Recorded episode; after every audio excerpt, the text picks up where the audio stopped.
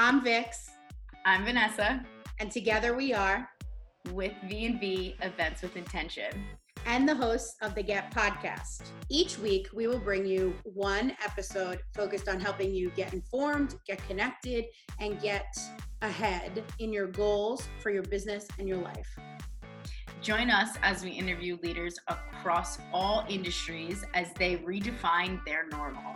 While we try to bring you as much information as possible, We also like to talk shit every once in a while too. stay connected with us on Instagram, Facebook, and YouTube at the Get Podcast and on withvnv.com. Okay. Hello, welcome to a very fancy special hour of the Get. We've got Vix Raytano. And Vanessa Checchio and a few special guests tonight. Yes. We've got Alex Lima. Hey everybody. My husband. Yes, and we've got all of the fur babies, All the fur children. yeah, especially Frank. Frank. Frank and Alex have a very special relationship. Now- Are you the first dude on the get? yes, he is. That's an honor. exciting. Thank you. That is exciting. Thank you for having me. Yeah, we're actually taking the male opinion instead of squashing it down like Yes. we normally do. That's the patriarchy. Down with the patriarchy. See, but this is why you get to be the first. Not only because you are married to one of my favorite humans, but because and my favorite dogs, but be, Obviously. but because I I think that you have a very valuable opinion to bring, and I'm really excited. We've been talking a little bit about uh, politics quite a bit. Vanessa and I often talk about business as it relates to how we get funds, how we continue to grow our businesses, and what it is to be females in business in two very different businesses, um, but both very male dominated industries. So tonight, because Alex is quite the political expert, we're going to get into it and talk about what it means to have a deeper understanding of this, why it's important. And then we're kind of going to riff because I think that there's not enough of these conversations happening. And as Vanessa knows, my main mission in life is to give voice to issues that need to be heard. Yes, and I am here because I will be one of the first ones to admit that I don't know more than surface level when it comes to politics. And recently is when I've really started to understand more with Alex educating me, Vix, you educating me, you know, clients, people, and just because we have to be and having that understanding how important it is to decondition yourself from like what you've known your whole life. Um, so you know, I see myself as kind of sitting back a little bit and being the voice of listeners or the audience that maybe don't know as much as the two of you guys. Because I always say this, like, I feel like you two are some of so educated and you break very, very complex issues because when it comes to politics, when it comes to race, when it comes to status, there are very, very complex issues that are hard to understand. And both of you do such a good job of breaking it down. So I'm gonna be like the person that pops in and is like, "Excuse me, I have a question. Can you explain this to me?" And I'm gonna continue to drink my tequila. So Yes. cheers. Cheers. that uh no i i always appreciate the perspective of i don't know but educate me and i don't you know i, I very much appreciate the big because you are the ultimate hype woman so i very much appreciate the hype there but let's let alex tell us a little bit about his background and why you are so passionate about this because i don't really know so tell me your backstory how you got passionate about this Uh, yeah. So first of all, thanks very much for having me on. I appreciate the uh, the opportunity here. Um, I can sometimes get a little heady with this stuff, so if at any point I'm not making any sense to anybody, just just cut me off because I can We'll ramble. reel you in. We're good at that. I can ramble at times too. well it's Um, necessary though you're passionate it's good if I had to narrow down sort of a like a, a crux of where I became uh, interested in it, it probably came from my father. He's always been uh, very much into politics. There were always political magazines and books hanging out uh, around the house. Uh, he always had the news on and was talking about it when I was younger. And like most people, I think just like religion, I probably found my political opinions initially from the opinions of my father. Um, and when I was in high school, freshman in high school, uh, September the 11th happened, and that really kickstarted um, my own sort of um, journey into some stronger opinions about politics as opposed to just sort of a, pa- a, a passive interest. Um, and I decided uh, when I was going to college, uh, which almost didn't happen. I almost joined the military. I was talked out of it by my by my mother. Wow. Um, yeah, uh, I started to formulate some of my own opinions as I began to get a little more of a formal education on the topic. Um, and I found my passion there in high school. Uh, my beliefs certainly changed quite a bit from what they were initially.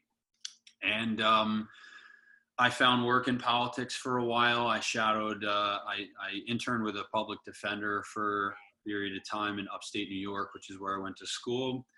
Um, I found uh, work as a legislative aide, an intern, and then a legislative aide with a member of the state senate in New Jersey for a while. Um, Fun and, fact, I don't think I knew that. Yeah. Um, and then it was off to the races from there. I can't say that I've actually had uh, formal job training um, since that time within the realm of elected politics, but I've stayed very passionate with it. Um, I love history. I love political science.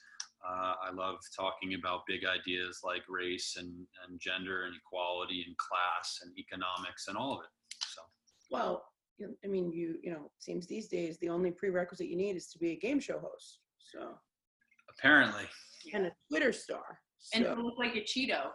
That too. Correct.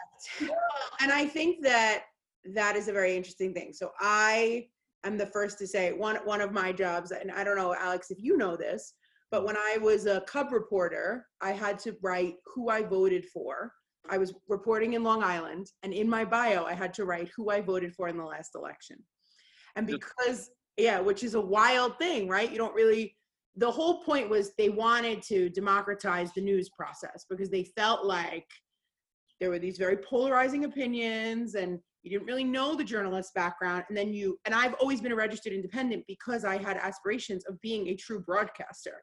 And i felt that you shouldn't be republican or democrat like i don't vote in primaries never have but i will vote no matter what. Yeah. like I will go and be the last person to vote in a full election. So I had voted for Barack Obama, and I actually covered his election for NBC 30 as a college reporter and all that.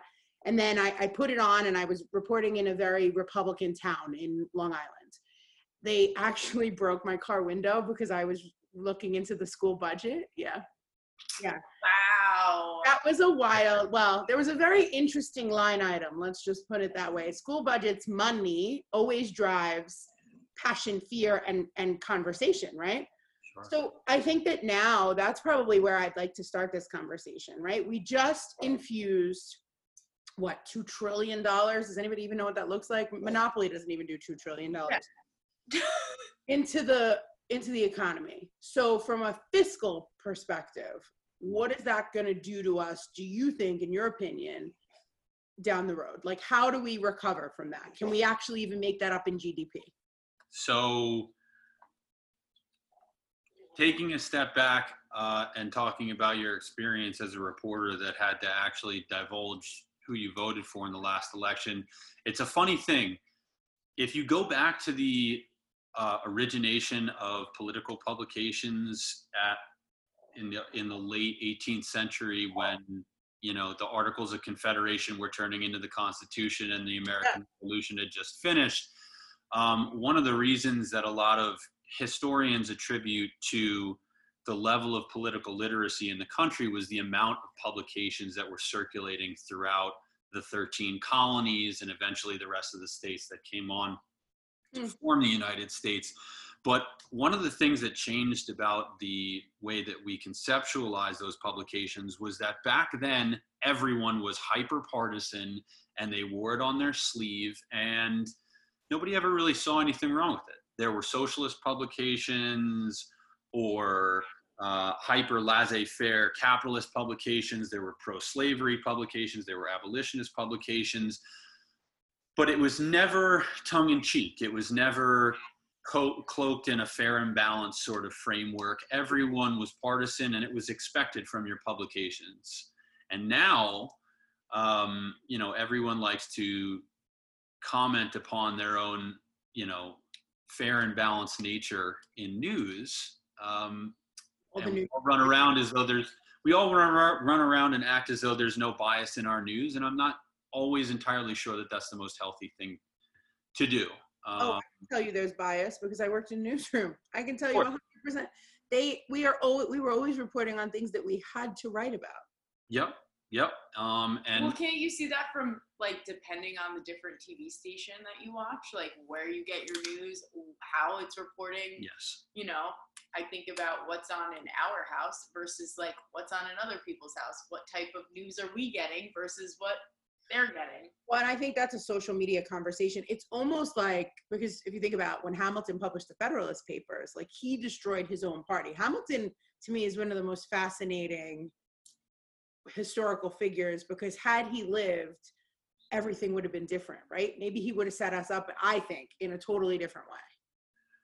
well uh, there's still a lot even though he he you know met a premature end there's still a lot that uh, you can certainly attribute to him. For instance a central bank of the united states is a is a core tenet of it comes directly from alexander hamilton.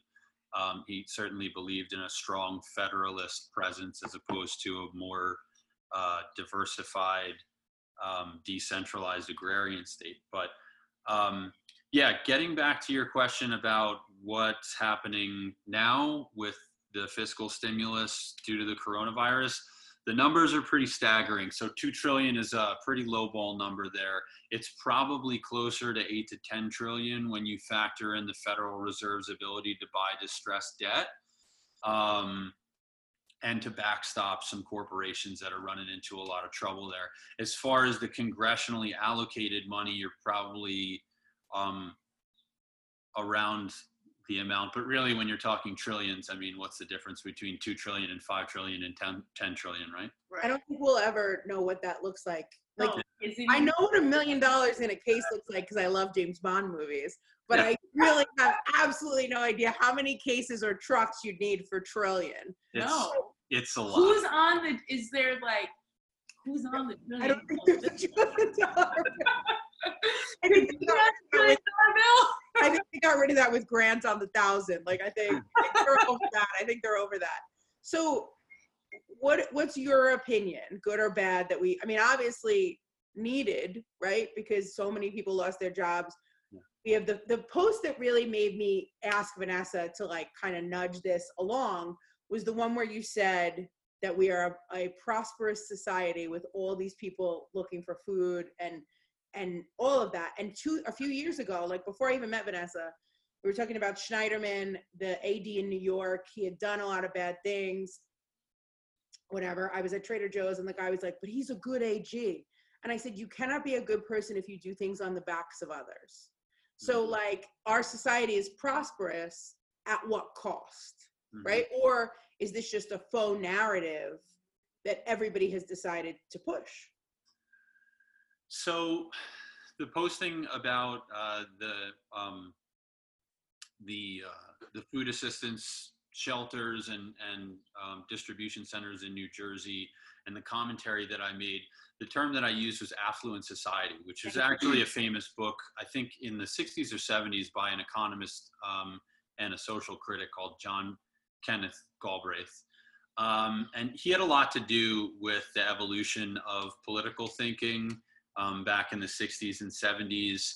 Uh, before him, there was a large emphasis in both parties placed upon the idea of concentration of power. So we talked, there were platforms in both parties about um, concerning themselves with the concentration of financial wealth in the hands of financiers, for example, or the roll up of certain industries into today what we call, you know, or even back then we called monopolies or oligopolies or, you know, basically cartels in a particular industry that you can't get around.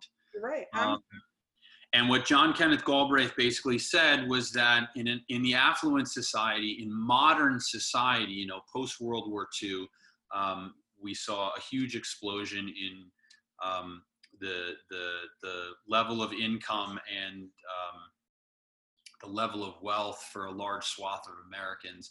And basically, the idea behind the affluent society was that you don't need to worry about how the economy grows and the concentration of wealth in a particular industry. That's natural in the modern economy. And that sort of thinking really gave way to what I believe is a faulty uh, philosophical premise in the modern Democratic Party because it fails to recognize the presence of economic power and its impact on people's lives. So we're relegated to talking about things culturally, like gun control, like abortion, like uh, race, which are all, of course, extremely important topics. Um, but if you want to talk about something that hits every race and socioeconomic class and can really bring a coalition together, you have to talk about liberty through economic power. I 100% agree with you. That has been my, you know, Vanessa and I talk about this a lot. I am very much driven by money because I believe money is the only way to be in control and to have power. You mm. cannot have power if you do not have dollars. And that often means that people are pushed out of scenarios that, or pushed out of rooms where they should have space, right? So, you know, one thing that I think is very interesting right now is that when we talk about money, we talk about wealth from an individual perspective, but we don't always talk about generational wealth, right? So like we don't i mean i i don't and i don't think you you guys do either. Like i don't think you have a you know chappaquiddick you're so chappaquiddick like i don't have a trust fund not that i'm aware of. I haven't been invited to your nantucket compound yet but uh, if we have one i don't know about it. Sorry not this year. We're social distancing. Can't have all the maids only one. Oh but but jokes aside like there's definitely, I think now more than ever, a very large disparity in people who have money and who don't. Mm-hmm. And I, I wonder now because people are talking about money more just because of the economic stimulus, if this conversation can shift and if maybe some people who talk about it are really talking about it from a place of look over here as opposed to over here, like we were talking about with Biden, right? Or the candidates from the Democratic Party. You said something interesting in, in our pre conversation about the farm system. So I would love to kind of talk about how we groom and, and pick our politicians, because I do think that that's almost the issue, right? Where we talk about like, we want to make sure workers have money, we want to do all these things. So they're doing this like song and dance over here so that you don't see them doing all the bad things over here, right? It's like a little kid or a dog. Yeah, I mean, I think there's there's truly nefarious actors out there in political life that are doing the dog and pony show like that, you know, pulling the veil over your eyes, so to speak, or distracting you with this to get away with that. But um, I do think that there are members of each party who are genuinely concerned with some of the things that you're talking about. And I, I do think it's the vast majority of them. I think the prescriptions that are available to us are just extremely limited. And the reason why I, I like I said beforehand, I, I run in pretty progressive circles as far as my thinking goes. I would say that the majority of my friends also do, but I, I find it to be sort of a fruitless conversation to constantly bash on Trump, which I know is all the rage right now because – I'll borrow a phrase from one of the journalists that I really like. It's similar to eating junk food. You know, it feels good when you're doing it, um, but it it it doesn't provide much in the way of nutrition long term. And so, what I spend the majority of my time thinking about is how we can improve the arguments that we make on our side against someone like that, who I do believe is a truly nefarious actor, not someone who has good intentions, but just the wrong you know the wrong means to obtaining those objectives so in terms of what the democratic party is presenting right now i think it's extremely limited mm-hmm. you mentioned not being able to find a candidate that's younger than the age of 75. Right. Um, if you look at the two candidates that embody that argument right now on the Democratic side, you see Joe Biden for most people, and you see Bernie Sanders. Um, Bernie Sanders is in any other um, period of time pre 1980 in the United States would be a, considered a classic New Deal Democrat. He Hmm. would not be a democratic socialist. He wouldn't be a socialist. He wouldn't be a communist, despite what everybody likes to yell and scream about. He is pretty middle of the road when it comes to most of his ideas. Um, the problem is that since the 1960s and the change that we were talking about before about not worrying about economic power anymore, Yeah. people who thought like that have been pushed out of the Democratic Party. And so there's there hasn't been 40 or 50 or 60 years of cultivation of those minds and those sorts of opinions within the Democratic electorate.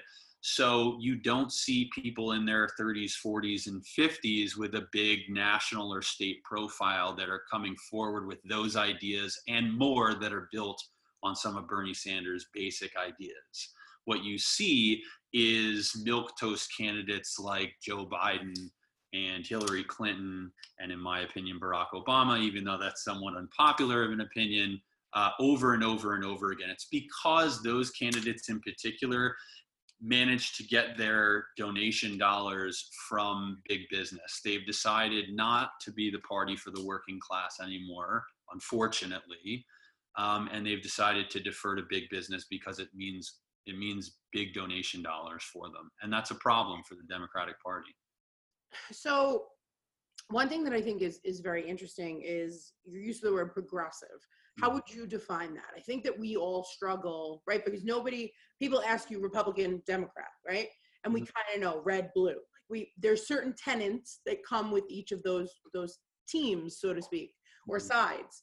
Um, as I said to you earlier, I vote blue because I vote on Roe v. Wade. I do not want that precedent changed, and that is the only precedent that matters to me. However, I am fiscally conservative. I don't believe that we should have all of these government programs. Like, I think that we are running rampant with the budget. Like, I really do. I, I believe that, but I also don't really understand within our current system what opportunities we have for change. So when we say progressive, I typically think fiscally, maybe a little more conservative and socially incredibly liberal, right? Love is love, all of those things, equality, the ERA, all that, Mhm. uh, Equal Rights Act, and you know all of that. So, what do you and your circles typically define that as? Because I think that I don't think anyone does a good job of really defining it. Yeah, so that's a really good question, actually. Um, and it's one that needs to be asked more often because people need to define their terms uh, before they can get into any sort of a meaningful debate. It's important to understand that the term Democrat and Republican uh, is just a term uh, that delineates coalitions of different voting blocs that come together to form a larger party. So, Democrat and Republican really can mean anything Mm. beyond that. And in the past, the Democratic Party, for example, in the mid to late 1800s, were considered the party of uh, pro slavery. They were a coalition of Southern uh, white aristocrats, if you will, many of them slave owners, um, and white working class people uh, in the North somewhat, and in the upper Midwest. Um, and they were very pro slavery. Um, People always forget Lincoln was a Republican. Lincoln was a Republican. By today's standards, he would not be. Um, Right. But you know, really, all that is to say, all that is evidence to say that Democrat and Republican really doesn't hold much in the way of definition. It's just a coalition of groups coming together for a voting bloc. If you ask me what progressive means today, progressive to me means something a little bit different than liberal. And I Mm. think people define progressives as what what you said earlier, um, socially very liberal, um, and then fiscally something else. What I would define a progressive as, and I consider myself a progressive, is someone who places the concept of liberty uh, on an economic on an economic framework first and foremost. Okay. Um, I'm a pretty traditional New Deal Democrat. I think the government, the federal government especially, has an important role to play in managing the economy um, and in providing for the population beyond what traditional conservatives may just think is the common defense. In the Constitution, um, you know, uh, the the the the state was meant to promote the general welfare of the people in addition to provide for the common defense. And to me, that means uh, going back to our New Deal roots from post Great Depression through World War II and up uh, into the 60s with uh, Lyndon Johnson's Great Society. So I do think that government pro- government has a large role to play in social welfare. Um, I think liberal is something slightly different. I think liberalism today is more closely defined with social issues and meritocracy. Um, I think a lot of CEOs and white collar workers nowadays, especially on the on the coast, but I'm not trying to overly generalize here. Um, what we might consider quote unquote the winners of society would consider themselves liberal. The nexus of their political opinions come from social issues and largely they believe that the economy works itself out through a meritocracy. You're successful because um, you work hard. You you're successful because you work hard. You're successful because uh, you earned it. mm, Um, and I think again, I, I don't want to piss anybody off, but I think You're allowed to.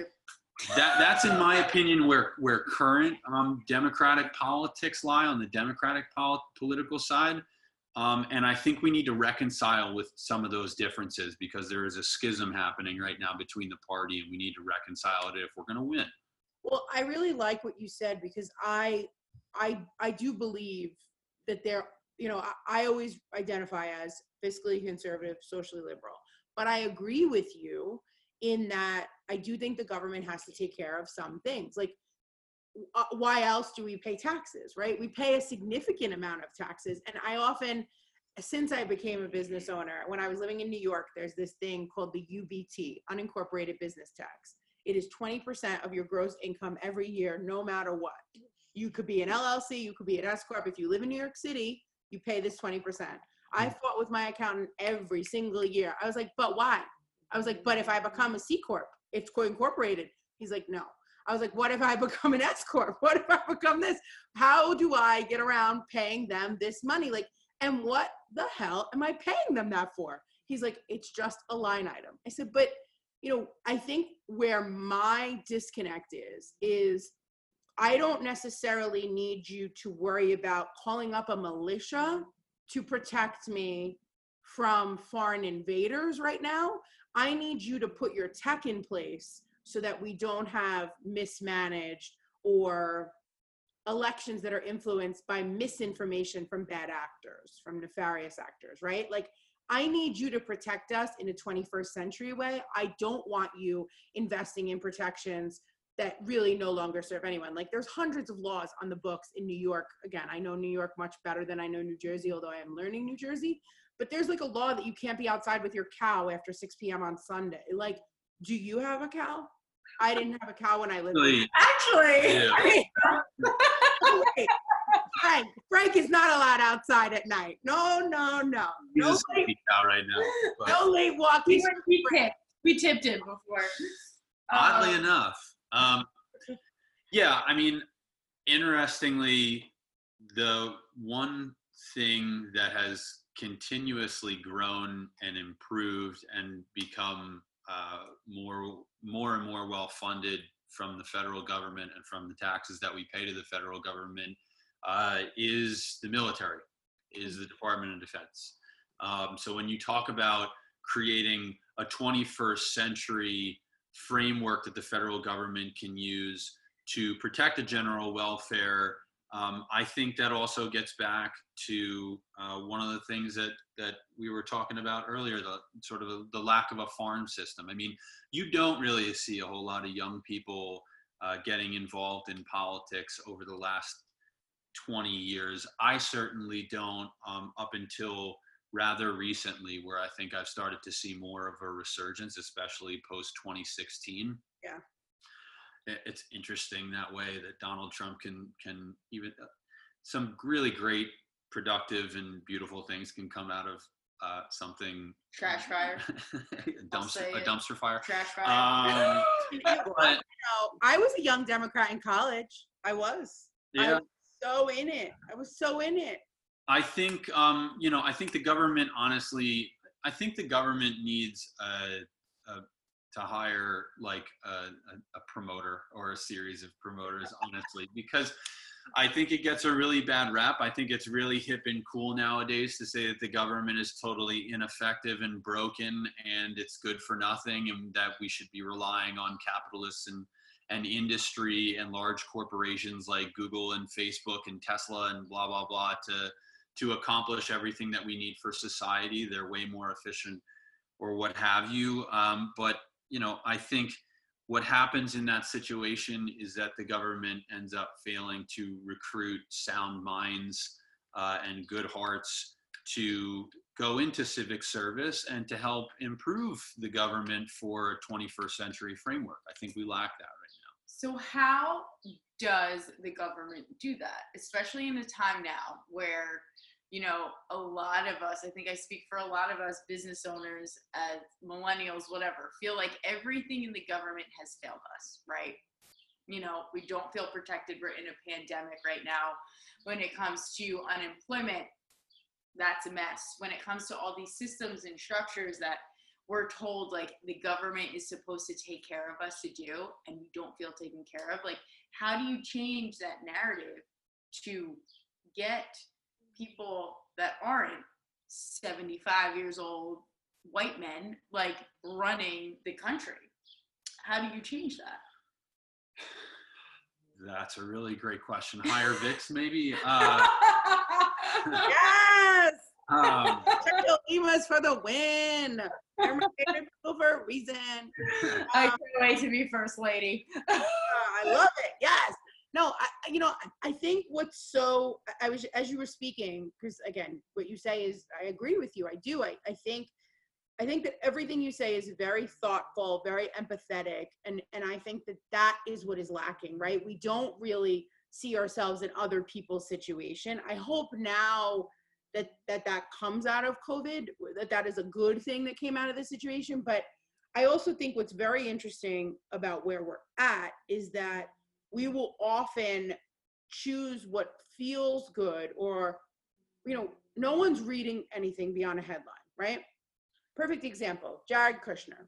Definitely think he's a pod person. Like i'm sorry i have no, absolutely no idea. The man has no affect so i don't know what is happening. When you say pod person what do you mean by that? Cyborg he like a yep he like a little yeah. person inside doing the work and he's just like He's a vessel.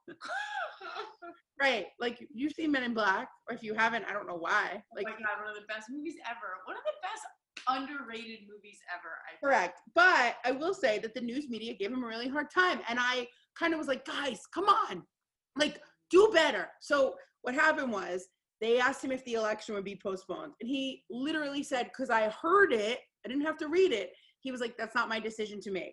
All the headlines Kushner says election will be canceled. People lost their minds. Like, mm-hmm. and when I went to school and I had the privilege of learning two, from two embedded journalists who recovered Vietnam. I learned from one documentarian whose parents survived the Holocaust, and then she did a documentary on that. They had shipped her out of Germany, dyed her hair her hair blonde, and like shipped her out. She was Jewish, and it was a whole thing, right? Her parents survived Auschwitz of all places. Um, and then, you know, I, I had learned from like an editor at Time, like I had some really incredible professors who did sit on the sidelines of history. I feel now when we sit on the sidelines of history, we're sitting on the sidelines with the gif of the popcorn, trying to see how we can stir up issues as opposed to bringing us together because that's what news should do. News and information should provide both sides. So I don't have to agree with you, but I have to know the other side. so I I like where you're going with some of this, and I was thinking about this a little bit earlier today. You know, again, I'm going to preface all this by saying that I come at this from the left and from a position of wanting to improve our arguments so that we can build a larger coalition and improve people's lives. I don't say this to knock anyone or take this into you know a, a, a nefarious or disingenuous place but i do have to say no one is going to get me to ever defend jared kushner um, because he is the embodiment of nepotism Yeah. um, in general. However, um, when you mention the media getting on his case for a response that was actually pretty vanilla, um, Right. and then trying to spin it in a way as him saying, you know, hey, November elections, I don't know if we're going to have them or not. I think that sort of the attempt uh, whatever the motives of the media the reaction the reactionary impulse that people get from seeing a headline from that is completely and totally unhealthy and i think it actually ends up stifling the conversation that we need to have around the trump administration in general and around the purpose and the objectives that our government should have and what it means going forward to provide an alternative option to the nepotism and the xenophobia and the dangerous um, motives that we're seeing coming out of the current administration. I actually think it's unhealthy to react to something like that, whether it's truly malignant or benign, whatever Jared Kushner said, with outright reactionary anger. Um, I think it's far more fruitful and beneficial for us to really take a step back and try to analyze things. And, and that's why I'm so hard on the left in general. Um, and that's why I'm a, a large advocate for the federal government because I don't think it does a very good job of promoting itself. And one of the things that I'm really worried about this morning when I woke up, I had to write this down was I think the impulse that people get from seeing incompetent leadership during COVID 19 is to say government is good for nothing. Mm. It's totally useless and outdated. It's dragging its feet. It's incapable of responding in a crisis. And so the answer to that is to rely on leaders like uh, Walmart and CVS Pharmacy and Google for contract contact tracing and McKinsey for um, you know manager managing the crisis and the return back to work in places like New York. The worst thing in my opinion that we can do is discard the purpose of the federal government and run into the arms of concentrated financial power. What we need to do is take a look at incompetent leadership and say no what the true answer to this is is restoring our faith in competent bureaucracy in the ability of the government to actually respond to people's problems. Because there was a time when we did that and it was for the large the benefit of the large majority of people in this country. And that's different than discarding it and saying um, you know the the monopolists of the nation are the ones that really know how to solve our problems. I I I value that opinion because I think that it is a good one. And I also think that my biggest fear, and I'm a very public person, I like Google Track, like I don't really care about that. However, I find that there are certain things that we are giving up in our privacy, like Project Nightingale. Are you familiar with that project? talk to me Okay, so Google has access to every piece of um, medical data. It's supposedly blind. So, like, it would say, you know, male, mid 30s, like, went in, got temperature taken, but it also knows where you are, what you're like, it, they know. So they can match that information and then sell it to advertisers. And they you know, the fact that Project Nightingale has hooked all of the medical information, there's actually a great podcast on this from Science Versus, also has to do with the 5G, right, situation. Like, I think that there are a lot of things that we have given over to Facebook. And as a marketer, I have a very intimate relationship with this content because for a long time on Facebook, up until Congress got involved, you could literally pinpoint how much somebody made when they made purchases online, what they were doing. I could find, I mean, I used to turn around ads like in incredible ways because I would be able to pinpoint exactly who you were because I had consumers just like you. Mm. Now, I do think that there's value to that, but I also think that it is the Spider-Man argument with which is with great power comes great responsibility, right? And I don't think that tech people should be the stewards of this information. Yeah. Because I don't think that they have the ethics that are required to manage human data. Because to them, every and uh, this is not a judgment on developers, but it is a, it is a true conversation or a commentary on personality types. Like developers, doctors, etc. People like that have to see things as the base level because if they see them as humans, they can't do their job. I think to an extent we're saying um, a lot of the same things. Yeah. I think technology is, um, I don't want to say apolitical because it certainly becomes political, but the advent of new technology and the sort of creative destruction mentality that some of the stewards of industry, like you're talking about, specifically in Silicon Valley, the philosophy that that they take to constant innovation and constant progress can be a dangerous thing. I think a technological development doesn't necessarily equal an inherent positive, nor does it meet, nor does it equal an inherent negative. And when what the kind of power and responsibility that I'm talking about mm-hmm. is to allow our to empower our democratic institutions to ensure that industries like the tech um, environment and ecosystem do not gain such enormous power that they have inf- unlimited swaths of information, not just about the individual, but about collective trends as well. Mm. Now, when you allow industry to become concentrated and as powerful as it's become, that it can do some of the things that you are talking about, um, the only logical counteraction to that would be the collective democratic institutions that we call the federal government.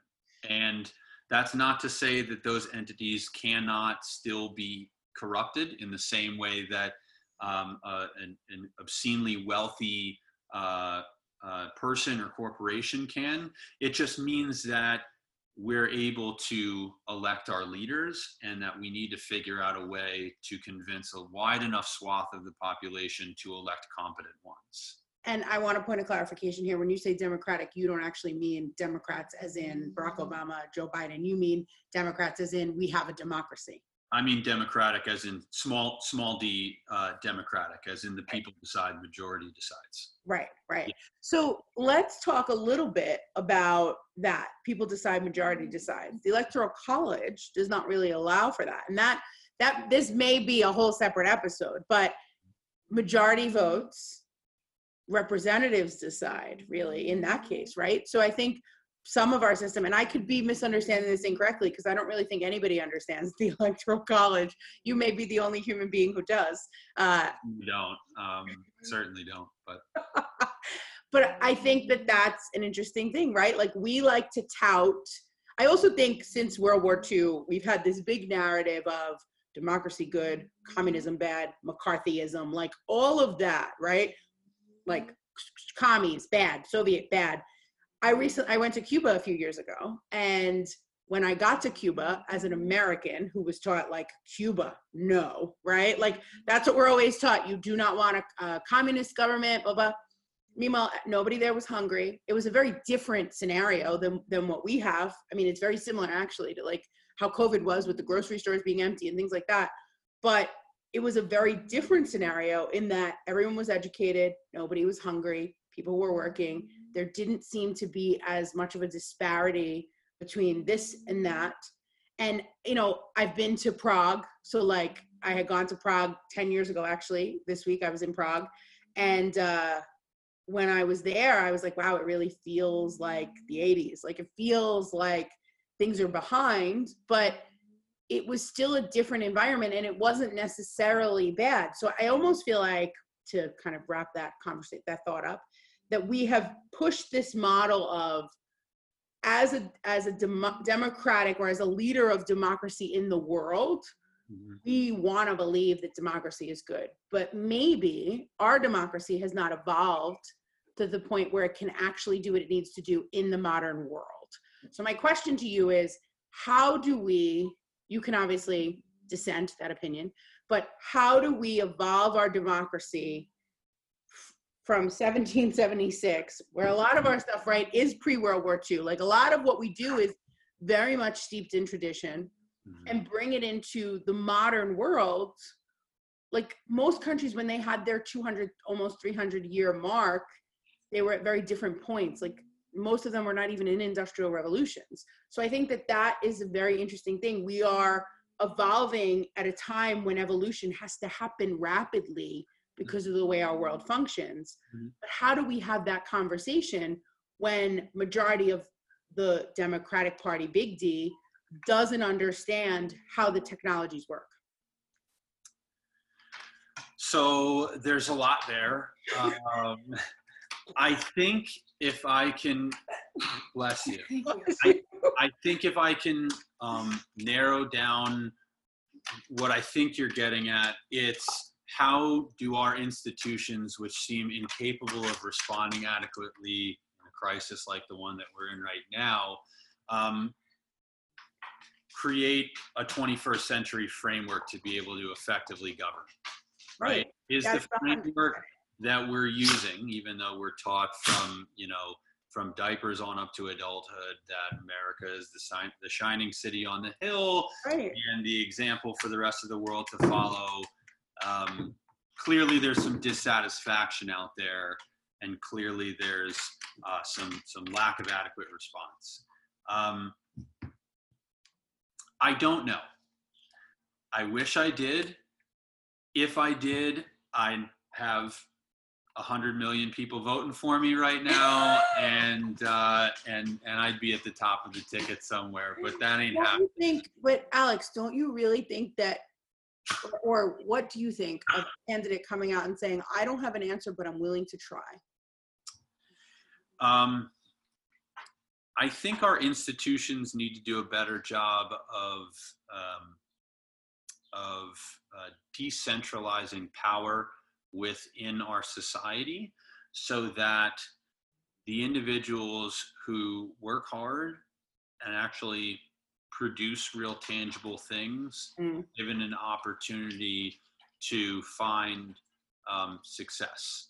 And i don't think that that's happening right now. I don't think that we're entering a period of time where we're incapable of responding adequately because we're using old tool old tools in a new environment that's not um, that that's that's not conducive that doesn't match up i think that the pendulum in our system has swung so far to one side mm. that uh, we've forgotten a little bit of our history and that we need to come back to talking about power, where that comes from, and how we can um, disseminate that adequately so that the majority of people have economic liberty and a chance for self actualization. I don't actually think that we're facing a time and circumstances that are completely unprecedented. Yes, the names and titles and the and the you know the iPhone in our pocket exists now when it didn't beforehand, and all the technology is vastly improved. Um, but I think at the end of the day, it doesn't. Technology is not the question; it's a question of power. These are very old stories, and I think this is a repeat of uh, situations that we've been in before. We just need to relearn our history so that we can so that we can respond to it adequately. And for me, that starts with taking a look at the winners in our society and figuring out how they got there, what tools they use, and how we can better reorient um, the entirety of our culture to benefit mo- the most amount of people. I love that. I really I appreciate that thought because I, I think that education is almost the thing we value like we place a lot of monetary value on education, right? Because education is more expensive than it has ever been in the history of our nation. But we don't truly value actual education. We value the experience, we value the institution of education. But to say that someone is going to walk away with the ability to to move the world is is, is not really happening. I, I don't think there's anyone coming out of school who says, I want to go into politics. And, and if they are, I think they're on the right. I don't think they're on the left.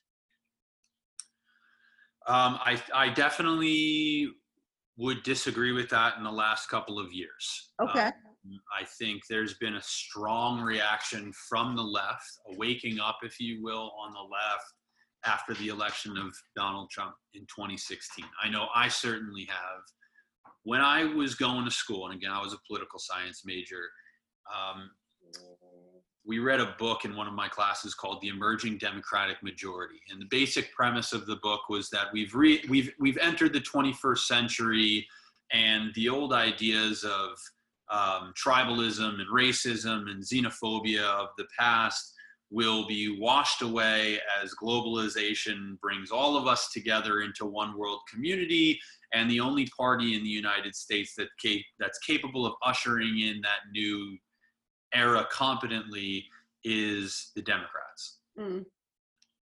That has clearly not been the case. Right.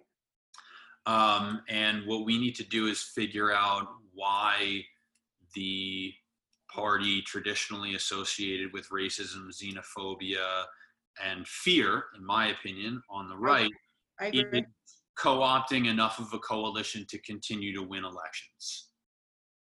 Why is that happening? And that's that's that's really where the majority of my conversations with people come from, and they're extremely frustrating, uh, but also extremely rewarding as well. So what it what when you have those conversations, what are the do, do you ever come to an actionable takeaway? Um, yeah, they're few and far between. Um, I get accused of being insensitive at times, um, but you know, I think there's an impetus on the left specifically to always be in agreement with one another, and that's one of the things that frustrates me right now with some of the woke politics that we're so we seem to be so consumed with. Um, it seems as though there's always sort of a race for purity with all of this and it's frustrating to me because it means that we kind of even though we don't mean to with these conversations uh, we end up discouraging a difference of opinion and uh, when we stifle that difference of opinion a little bit even though we're just trying to be respectful toward one another we lack innovation to combat bad ideas. And so what i've tried to do is creep in these ideas a little bit so that they're not so overt and on the nose for some people because i think that when someone runs into um, a philosophy or an idea that they don't like and it's very overt they can end up rejecting it and that's not the objective that i'm trying to fulfill. I'm, I'm trying to persuade um, and so you need to be tactful with that I do come away with actionable takeaways. It usually takes a long time for people to come around to the idea that economic power needs to be what we're talking about and that you need to learn the language of the financial class if you're really going to talk about things that are meaningful over constantly talking about cultural issues because I think it's intentional that we talk about cultural issues and I think it's important but I think that those cultural issues are thrown at us so that we are distracted from talking about dollars and cents and the economy and economic liberty. I think that's where the conversation has to go. I was going to say, you, you know, it is, it's like, uh, don't talk about certain things with like company, right? I, unlike the two of you, I'm still single. So people always say to me, don't talk about politics on date. I'm like, why the fuck not? Like, how can you not un, like you need to have I have always felt that people need to know, right? So I have fierce feminist tattooed on my wrist, and feminist is sometimes a dirty word. And I think that it only becomes a dirty word because of that dissension, that people don't like to think that we haven't by 2020 integrated the Equal Rights Act in a way that makes it truly equal for all women. And maybe some white women, like I think that, that white women have a better chance of being equal, but I think that there's a lot of problems. I mean, to, to the point that there's this new show on Hulu called Miss America, right? I don't know if you guys have been watching it. Have you been watching it? No, it's really No, good. I've been terrible with TV. Miss Miss America, Mrs. America. This is America. Oh, uh, America. Schlafly. Yes, with Yeah. Schlafly, right? Yeah. So I didn't know anything about Schlafly at Ooh. all. She's a bad woman. Yes, and my my mom was like, "You have to watch this." Like she's not a good. That one's up for interpretation, but Phil, Phyllis Schlafly was uh, she she got after it. She was she was notorious. She was ferocious. Yeah, she was. So again, for made for TV movies, but you know, it was very interesting. And I think that this becomes, and Vanessa and I have talked about this a lot. Like this definitely becomes an issue within the female group, the female contingent. We fight with each other because that keeps us divided.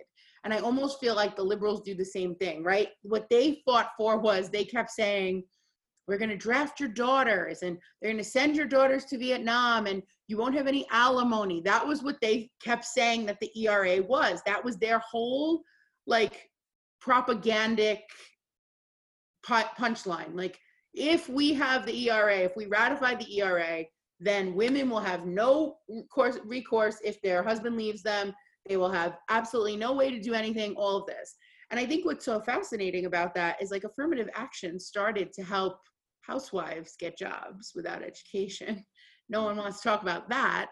But I, I just think that it's very interesting. Like the ERA was not ratified in Virginia until January 15th of this year. And Congress put it into place in the 70s. It took 40 something years for it to be ratified. So, I, because of this fear based conversation. So, I, I think what's interesting is we are lately in these conversations hitting on people's emotions. And I believe that there is value to having a conversation based on emotion. But I think right now we we, whether it's parties, people, or just any anyone having this these discussions, are so focused on, well, how could you feel that way? Like that makes you a bad person if you don't believe that you should do X, Y, and Z, right? Whereas I think what you're saying really is much makes much more sense. You need to understand the finances because money is the only thing that drives any sense of politics, any sense of policy. Yeah. Is that Yeah, I mean, I don't want to make it seem as though it's it's not something that I um, that I think is important. Um, and there, to, to an extent, um, that particular topic, the topic of abortion or the Equal Rights Act, um, it, it of course it's important. Of, of course it is. And as a white straight male, um, the reason that I gravitate towards subjects like economic justice and populism is probably has something to do with my my race and gender and socioeconomic class as opposed to focusing on something like the equal rights amendment. What i would say in response to that is number one i think um, the the proponents of the equal rights amendment and the people who want to protect roe v. Wade are the majority of people in this country despite the loud voices in opposition to it right now. Those are hard fought victories and they're not something that's set in stone. It can always be regressed and taken back and it needs to constantly be be fought for and refined and improved upon. But what i would say to that is that there is an intention behind trying to get people to talk about wedge issues like roe v. Wade like the second like second amendment rights Yeah. like transgender rights and things of that sort. And if proponents of those things want to end up having long-term protection for those hard-fought rights, then the key to that in an, in a in a messaging sense okay? In the in the in the idea of building a coalition that will put the right people on the levers of power you have to focus on corporate concentration and financial wealth. Mm. because the people who hold the levers in this country the people who finance those in power who want to destroy roe v. Wade and invalidate it and overturn it or um, you know reduce the second the conversation about the second amendment to an infringement on your inherent liberty as opposed to just common sense laws that we use for anything from you know buying you know owning a car or being able to drive a car to a thousand other things that you do in society Right.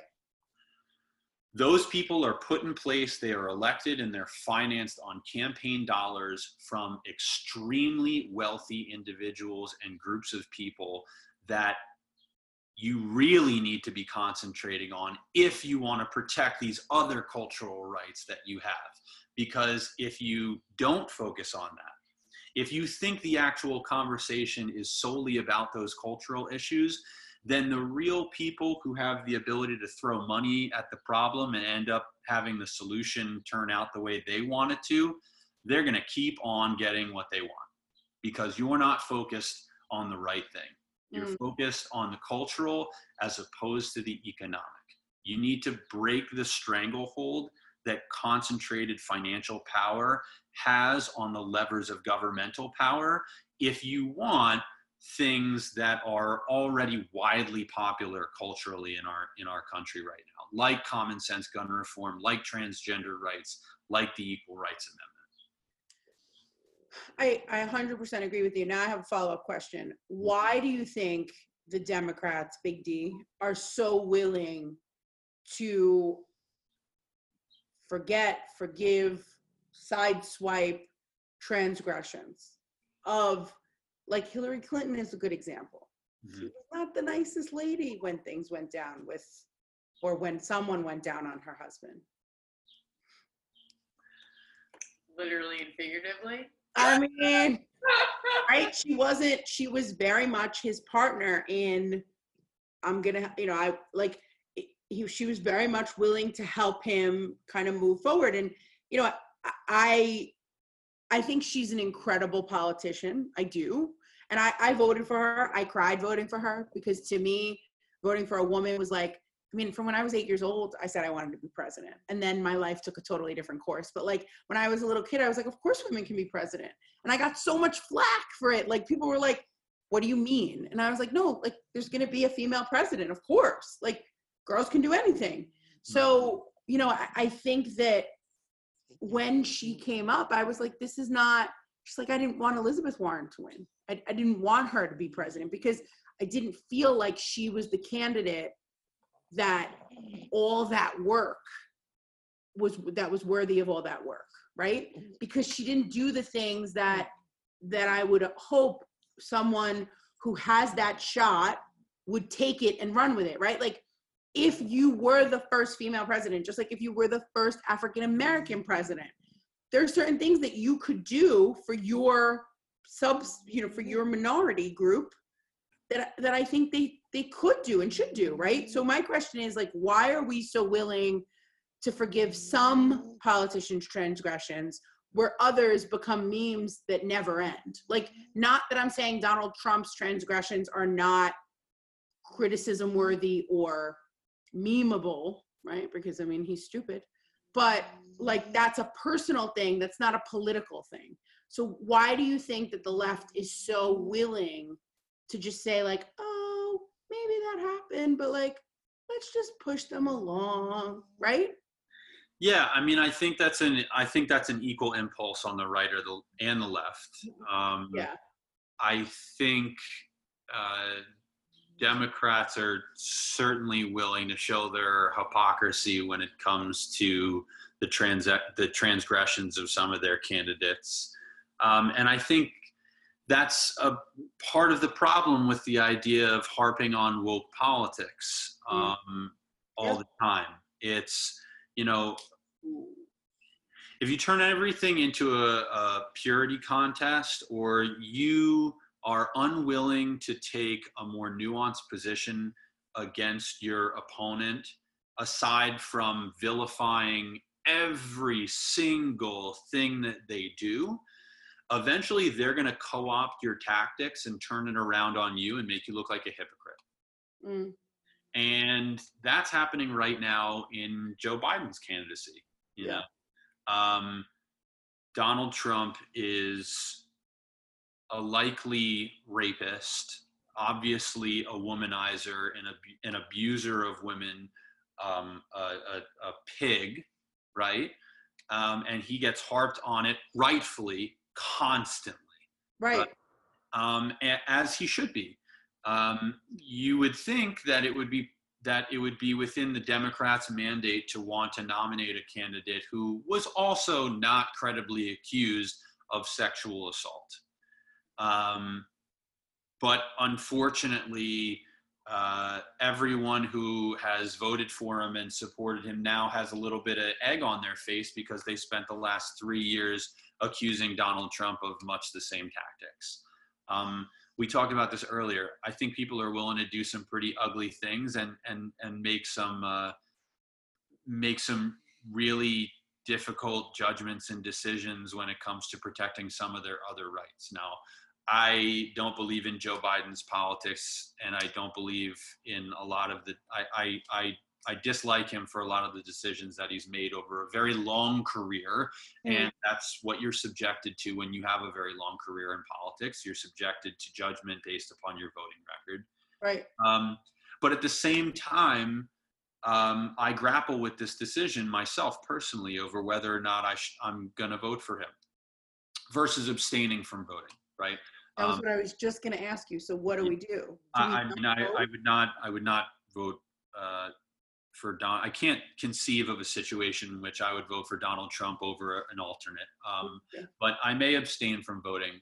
Um, the Mm. thing that's stopping me from from that, or or calling me to question that assumption, is the fact that I think that Joe Biden, despite all of his imperfections, and despite his um, um, the uh, despite the accusations against him, that his ear, if given the opportunity to be in the executive office, would be much more open to progressive ideas that I share than a Donald Trump might. In addition to that, the president is not the only person who holds power.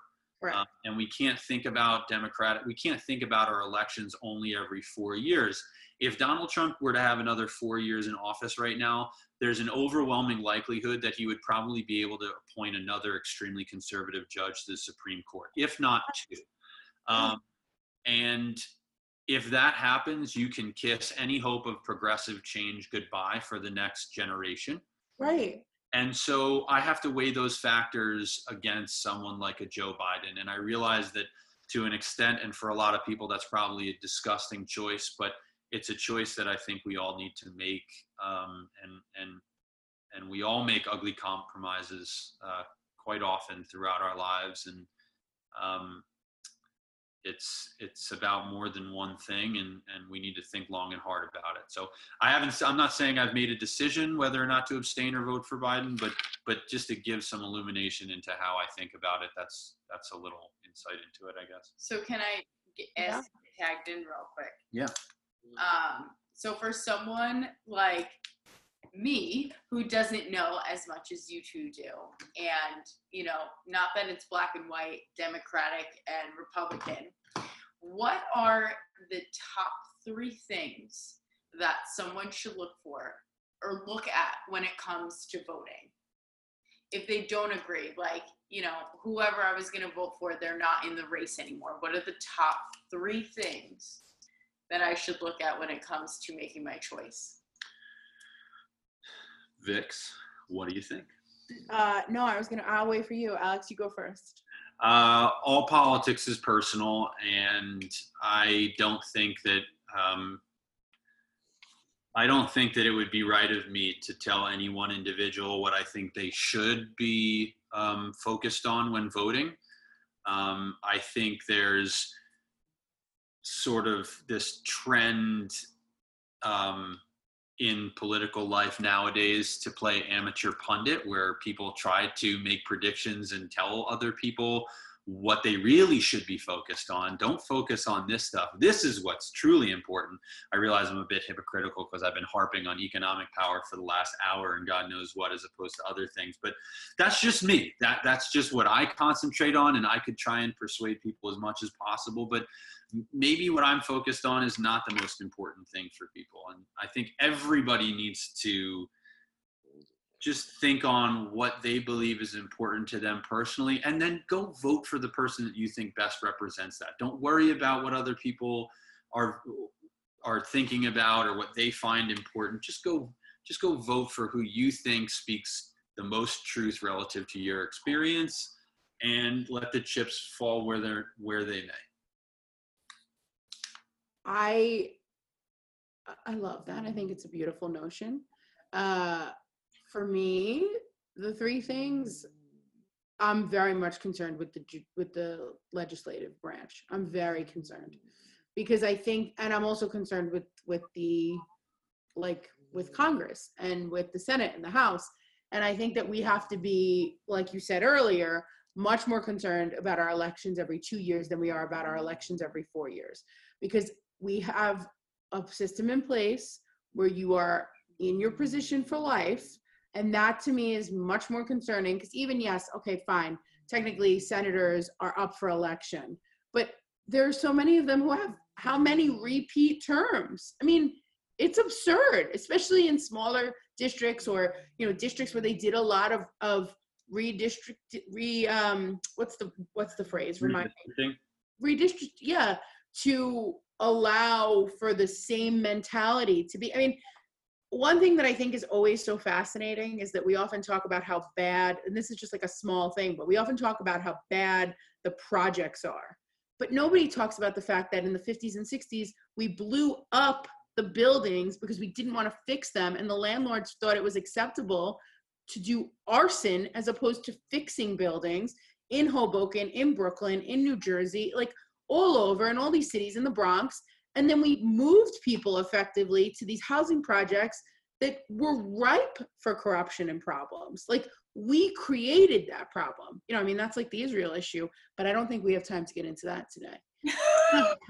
you guys can have your own separate side podcast. I think you're right. I think I think we need to concentrate on living uh, a more civically committed life all around and that doesn't just mean elections every four years or two years. I think it's important to focus on any and all elections local, yeah. your area from the local PTA and Board of Education to your local mayor or freeholders in New Jersey, because New Jersey's a whack job state, or state senators or um, or or um, you know your members of congress or anything like that. It's it's hugely important. I know people get easily annoyed by politics but um, it's it's extremely important to get involved in civic life uh, even if you don't see change occurring quickly because a civic minded person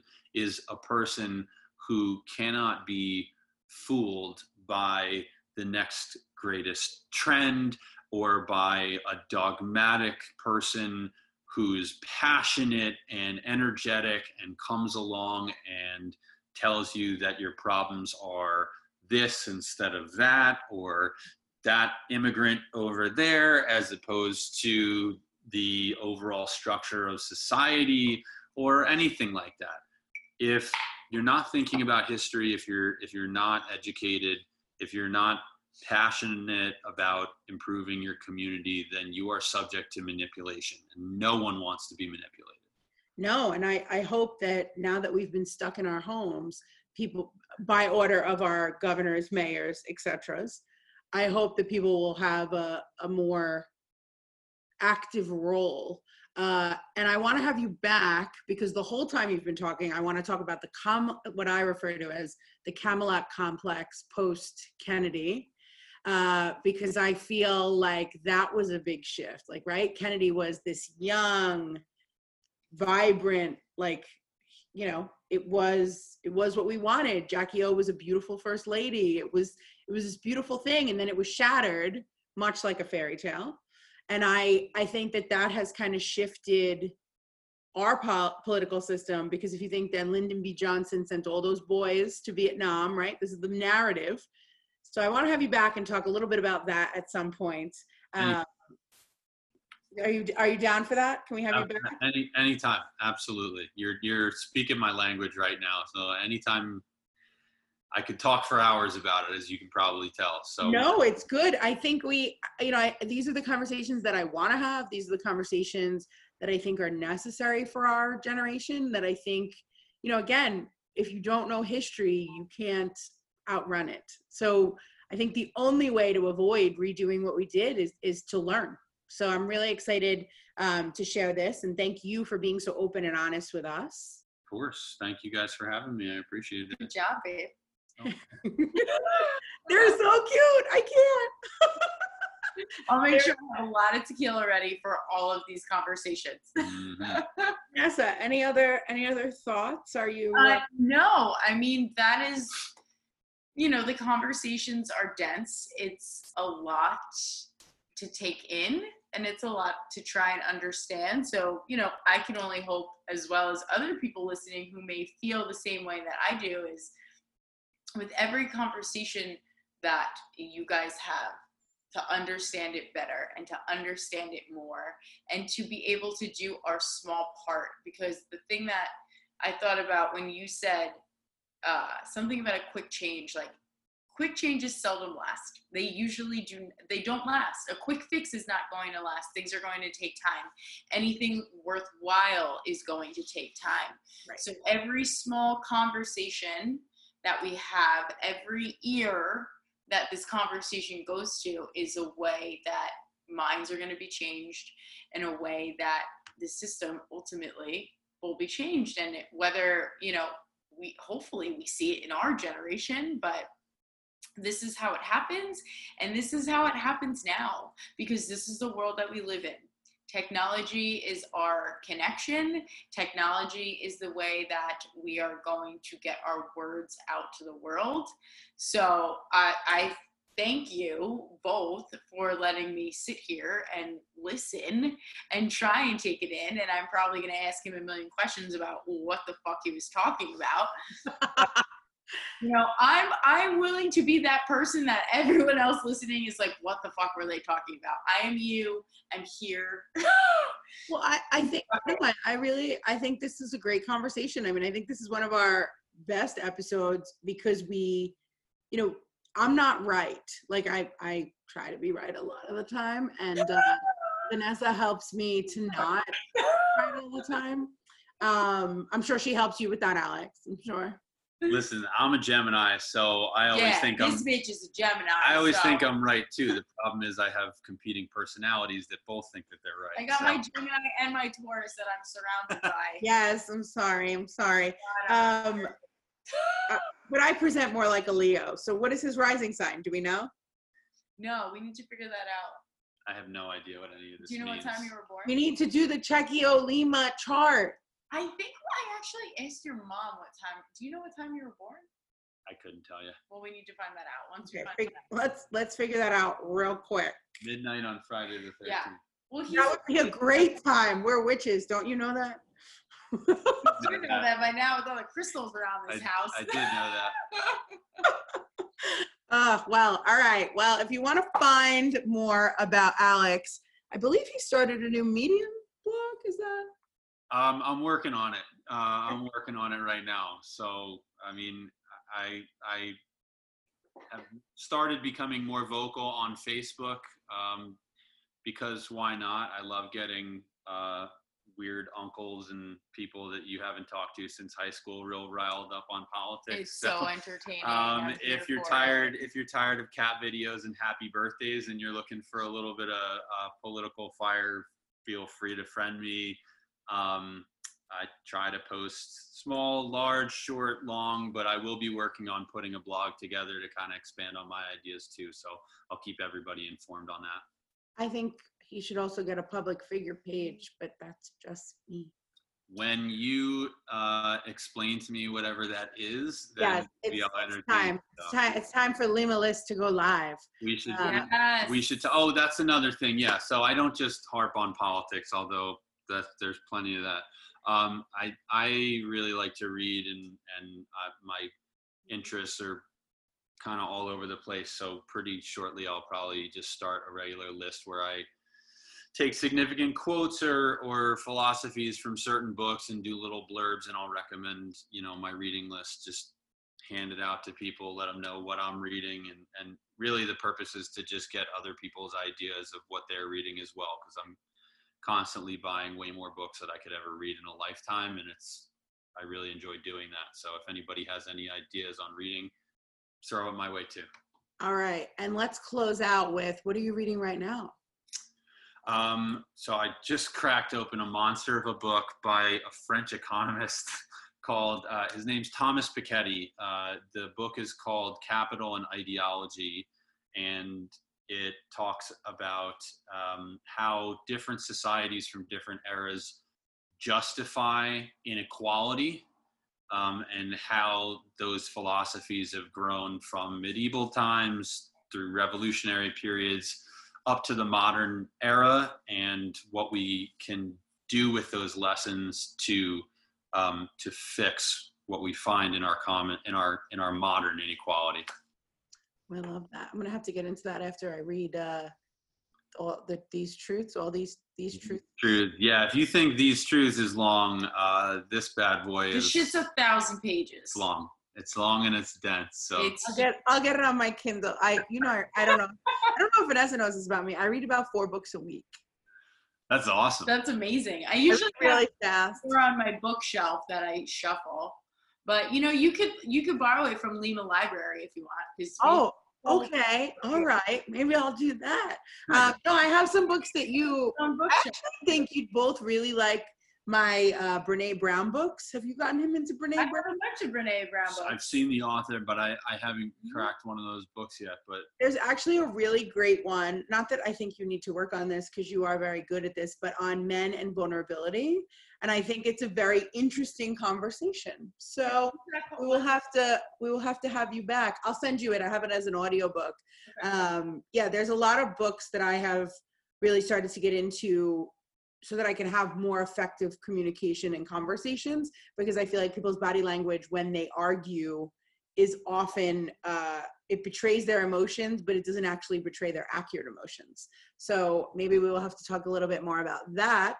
And I'm gonna make you take your Myers Briggs test before we get on our next thing, and we're gonna find out when you were born so we can say what you are as a rising sign because I already have an idea, but I don't wanna be intuitive and shit. So thank you for joining us. let me know. Love your ideas. Thank you, thank you. All right, well that's it. Let me. That, that's all she wrote. We'll see you on the next episode of the Get soon. Thank you guys. Boom.